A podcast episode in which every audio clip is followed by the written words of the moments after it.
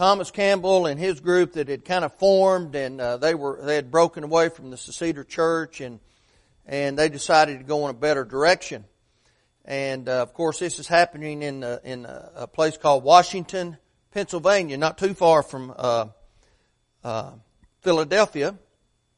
At any rate, uh, they come together and form this association. Of course, people with denominational backgrounds, that's kind of one of the first things they want to do, and these men were no different.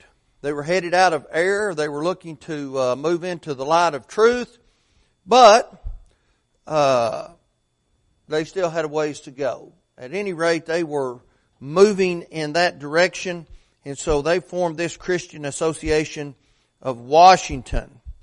But now here's the thing. They, they were not going to recognize this association as the church, which was something that was different at this time.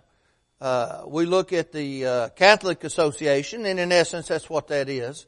They view that as the church. Uh, the Southern Baptist Convention. They make rules and laws and, and things of that nature, and they and people view that as the church, uh, kind of the, the the head of the church here on earth, right? That's that's their mindset. That wasn't really what these men were thinking, but at any rate, uh, they weren't uh, close to the apostolic teaching. They were still in that denominational mindset, but they were again headed in the right direction. We talked about uh, their declaration and uh, associate or uh, declaration and address. Their declaration and address kind of set forth their uh, principles uh, kind of similar to to a creed, in the sense that it stated uh, uh, different uh, ideas and beliefs they had, but the underlying idea of their declaration and address was to go to the Bible and let the Bible be the authority. And so uh, this declaration and address is uh, one of the more famous documents that came about during that time, and it really gives us an insight into the mindset of these men who were working their way back toward truth.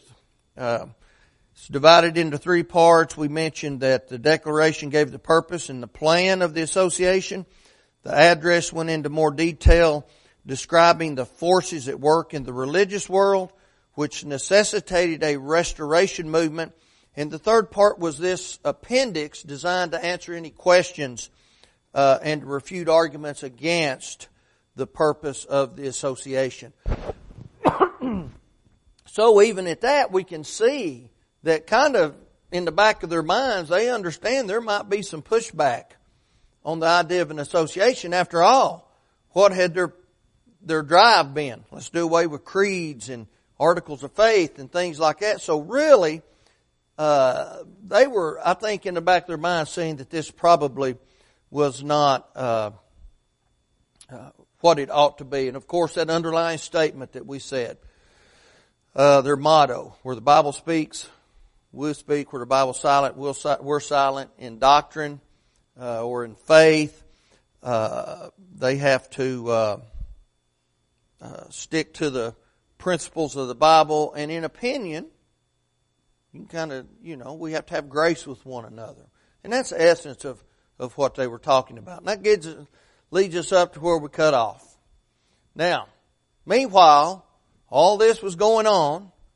Thomas Campbell still has some family back in Ireland.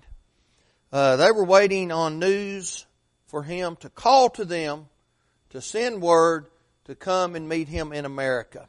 And eventually that happened. In uh, March of 1808, now we're kind of getting into some, some numbers that are, uh, we can identify with a little better as we look back through history, right? uh, we're in the 19th century now. But in 1808, March of that year, the letter arrived and asking his family to join him in America. so, they prepared to leave. Well, it's almost common when you read about things happening at this time because of, of uh, you know, advancements hadn't, hadn't been made in a whole lot of areas, particularly travel, medicine, uh, communication, things like that. It seems like anytime someone put a plan together to do something, uh, invariably something would happen to kind of prevent that. Well, something happened. Smallpox. Smallpox broke out. So that kind of suppressed their ability to be able to go. And uh, uh, instead of leaving in March, they weren't able to, to attempt to leave until September of 1808. And so, uh, uh, but on September the 28th, they were going to leave, and again, something happened. The ship they were on began to have problems. Okay? It was having a difficult time setting sail. Hard to get out into the ocean. Whatever the problem was, the ship was having a difficult time, and it wasn't until October the 1st that they actually went out to sea on this long journey headed to uh, America. well, they weren't at sea for long, and the ship wrecked. One thing right after the other. Now, uh, during this time, the ship had wrecked. Their uh, their plans had been uh, thwarted on to come to America. And during this time, Alexander Campbell began to think about his life. He had some time to think about the direction in which he was going. Uh, the trip was uh, uh, postponed because of this, and so he come to the understanding and the desire and the determination that he would devote his life to preaching. Now, on November the 8th, Alexander Campbell entered Glasgow University, where his father had gone to school about 25 years prior to that. Now, a lot of people look at this and say, well, that's providential. Uh, the smallpox, the difficulty trying to set sail, setting sail and then crashing the boat. Uh, providential that, that pushed Alexander to the point where he did some self-reflection and he decided, decided excuse me, decided to pursue his love of the, of the scripture and to become a preacher. And they said, okay, well, that's providential. Well, very well may be providential. I don't know.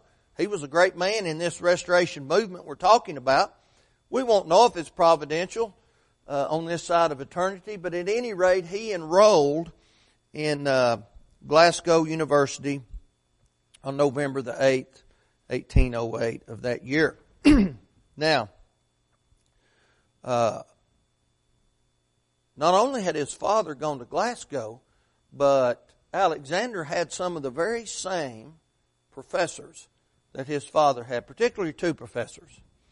Uh, one of the uh, professors, though, who probably had the greatest impact on Campbell, died about 12 years before he got there. But it was someone under whom his father Thomas had studied. And his name was Thomas Reid.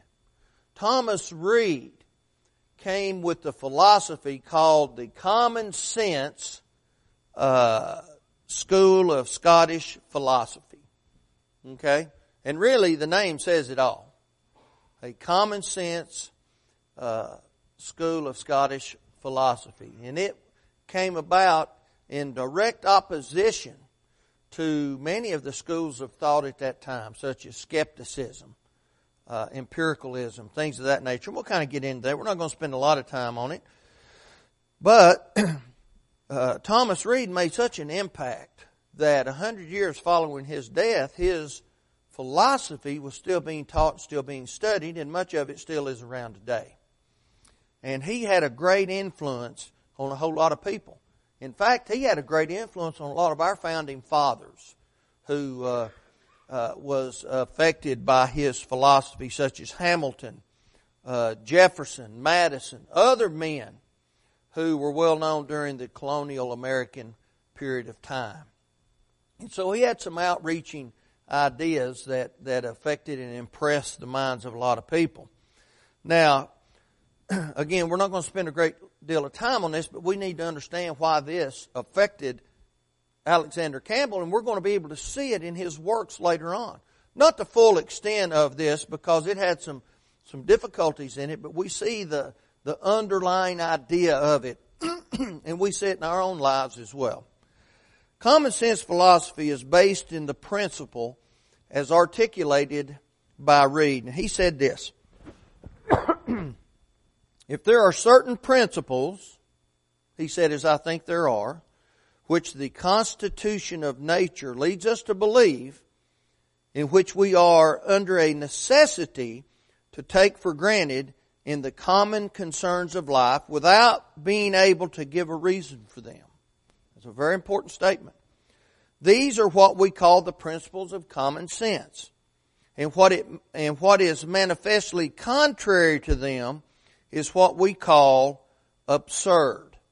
Okay, now again, this was an answer to skepticism and, and the empirical philosophy. Now, he says there are things which we have to take for granted without being able to give a reason for them. What could that be? What could that be? Uh, now, you know, you can take anything too far, right? Can we see God? Can we understand the mind of God uh, uh, beyond what He has given to us? Someone explain to me why is there an eternal being? We don't have that answer, do we? Why? We don't have the mind of God. Why would God want to go to all the trouble He went to as He has uh, interacted in the history of His creation? God is love, but why is God love? See, we go back. We can't give a reason for that, right? So, and that's right, just because. And so that fits right in with this common sense uh, Scottish school of philosophy, doesn't it?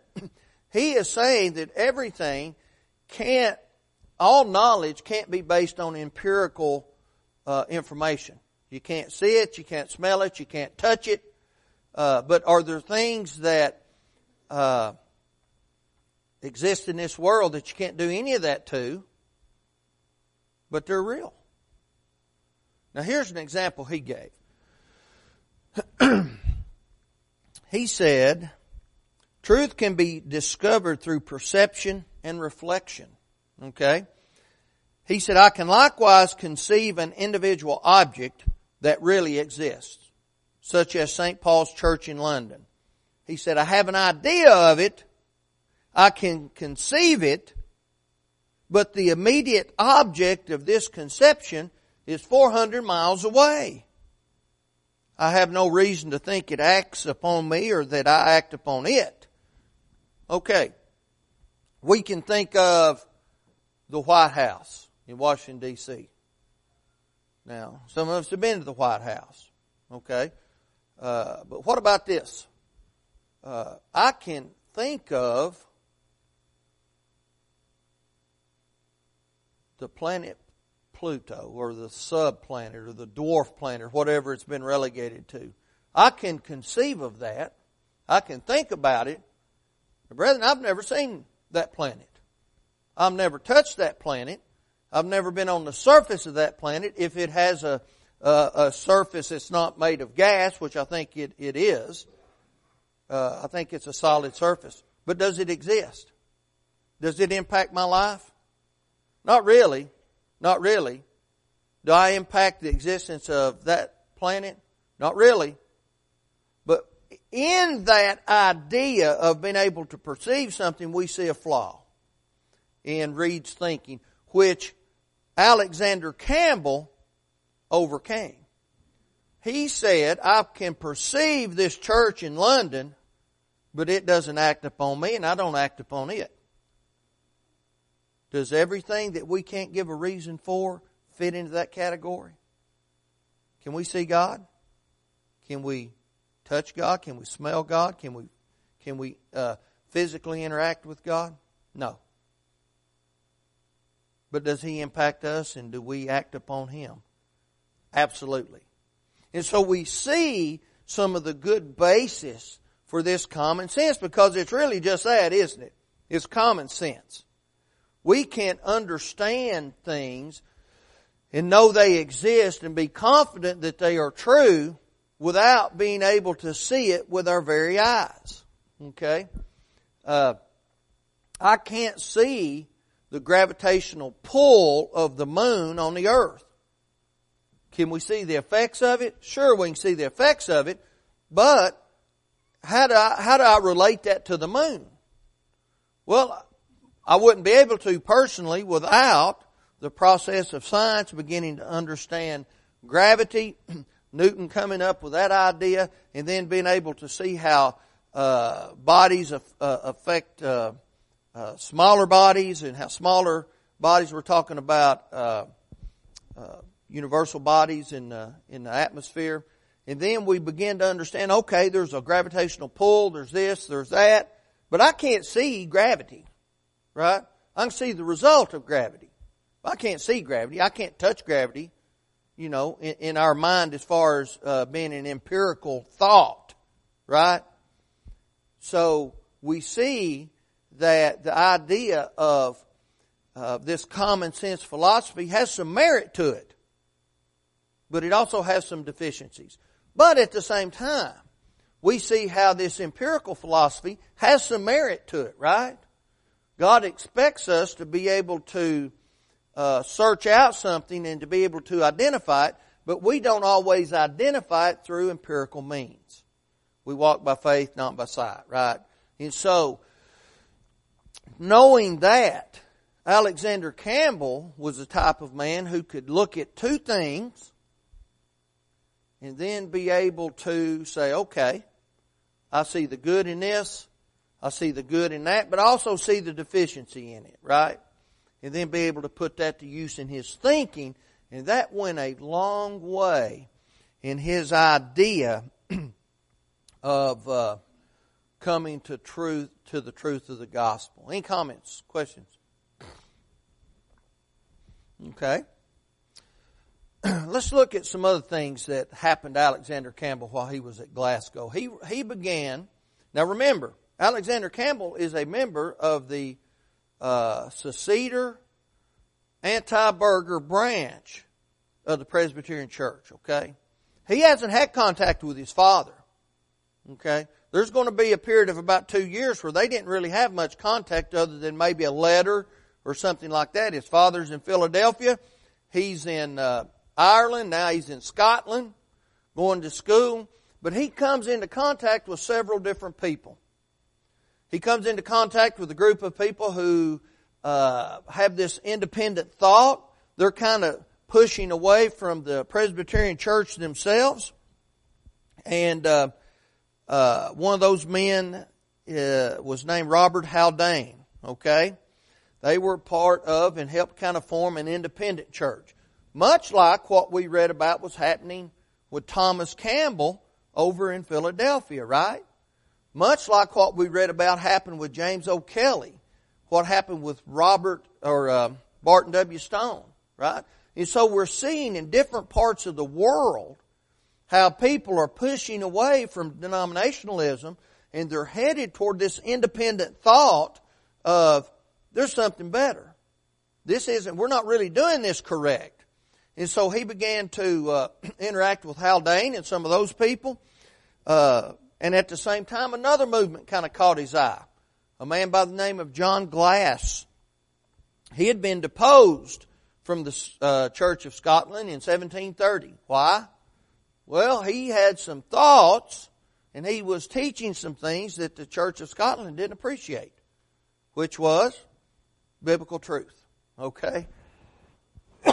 they wanted their people to stick to uh, what they taught, so he had organized independent churches in various cities in Scotland. So Alexander Campbell, he's kind of interacting and mingling with these people with this kind of an idea. And uh, uh, now here's what Glass taught. He denied creeds and confessionals. Okay, so that's a positive. He also taught there were two offices in the church. You had the extraordinary and then you had the ordinary. Now the extraordinary you had the apostles, you had the prophets, and you had evangelists. Okay? So he kind of missed it there just a little bit. But then he said you had the ordinary elders and deacons. Not only did you have elders and deacons, he said you had to have a plurality of elders.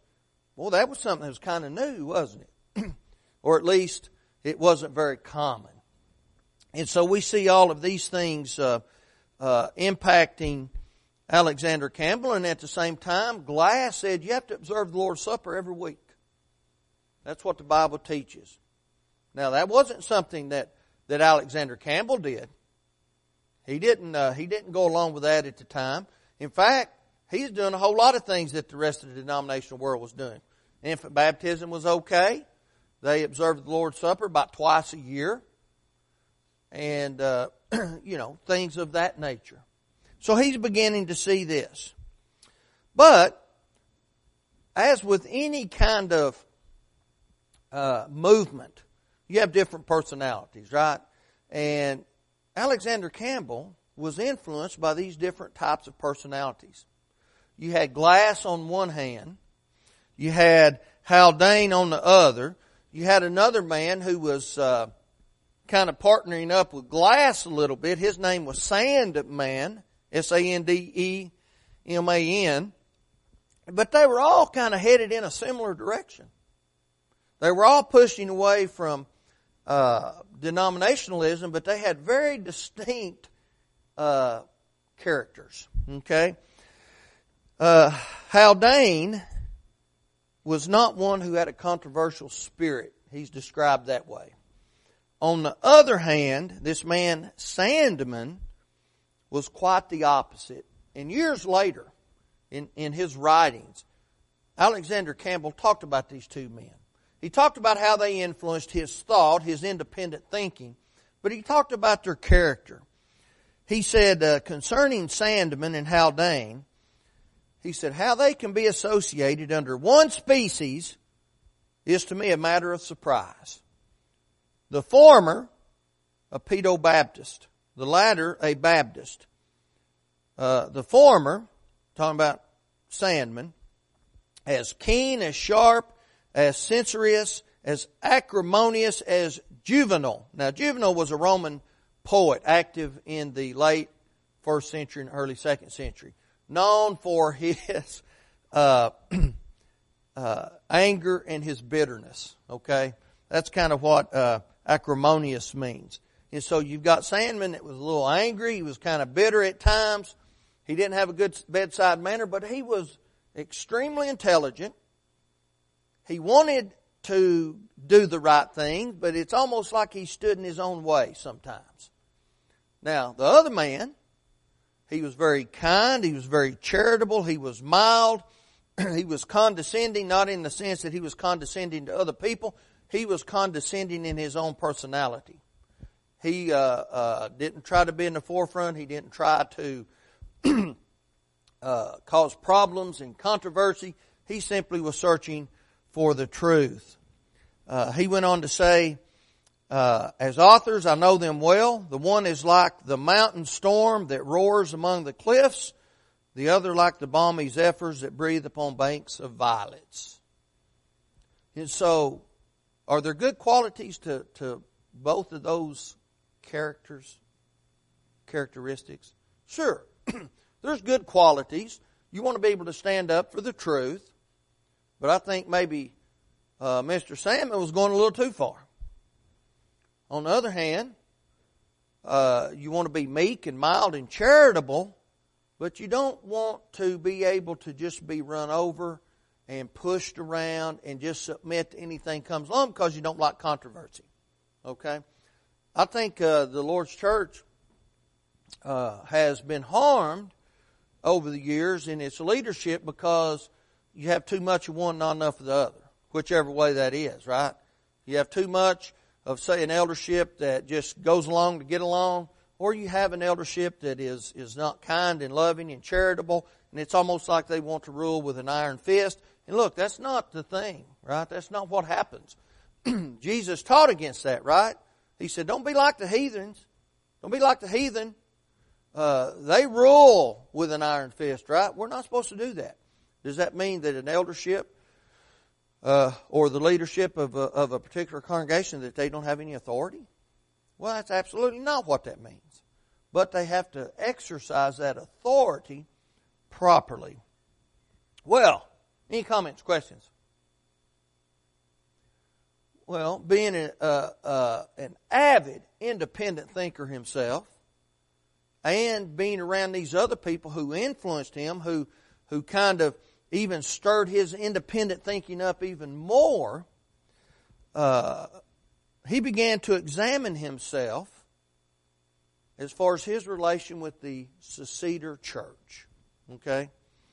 Uh, slowly, he was led in the direction of doubt as he began to read the scripture and look at the uh, creeds and the uh, confessions of faith of this Seceder church as a religious group. And so, uh, a very critical time happened around this period. He had this independent thinking spirit. He was being influenced. And at the same time, uh, the semi-annual communion service uh, began to happen near his uh, near the end of his time in Glasgow. Now, here's how the Seceder Church handled communion. Again, it was semi-annual. That means twice a year. But what they did for those who were going to take communion and partake, and partake of the emblems, they would give them a metal token. If you wanted to partake of the emblems, you had to bring that metal token. What happens if you didn't have a metal token? You're out. You don't partake of the emblems. Why? Well, they wanted to keep the trash out. They wanted to keep those who were unworthy away from partaking of the emblems, right? I mean, after all, these are holy emblems, right? We probably bought this grape juice. I don't know, at Sam's. Is that where we got it, Clay? We get this grape juice at Sam's? Yeah. I don't know where we get the crackers, but I could go buy the juice and the crackers Anybody could go buy this stuff. Does that, now, I'm not taking away from the fact that we're using proper emblems, and in the context that we participate, it's not just a, a, a cracker and uh, it's not lunch, right? It's a memorial service to help bring to remembrance what Jesus did for it by taking the emblems, reminding us of, of the sacrifice of His body, the shedding of His blood, right? But they looked at it more like the Catholic Church looked at it. It's the actual body and blood, right? So if you you can't take it if you're not worthy. Well, since Alexander Campbell was from Ireland and he came to Glasgow and he didn't have any kind of letter of recommendation, he had to sit for an exam to find out if he was worthy to take the emblems, to participate in the service. Well, he passed the exam but the very next day, his conscience began to bother him. And he began to understand, I don't see a precedence for that in the New Testament. So, as he sat and the, and the, the tray came along, he, w- he refused to partake the emblems and he just stuck his little metal token in there and that was the end of the relationship of Alexander Campbell and the Presbyterian Seceder anti burgher version of the denomination of which he was a part. It ended right there. Any comments, questions? Brother Joe. That was absolutely a closed communion. We don't practice closed communion, do we? I remember when I was up at uh, Hill, we had a had a fella was a deacon, and he was, you know, he tried hard, and I think he was a good man. He was faithful, and he uh, he had a friend, and he met this, he came to be friends with this fella because their sons played uh, baseball together. His friend noticed that if we if they played baseball on Wednesday nights, he wasn't there. And then he came to find out, well, he's at church services. So that influenced him.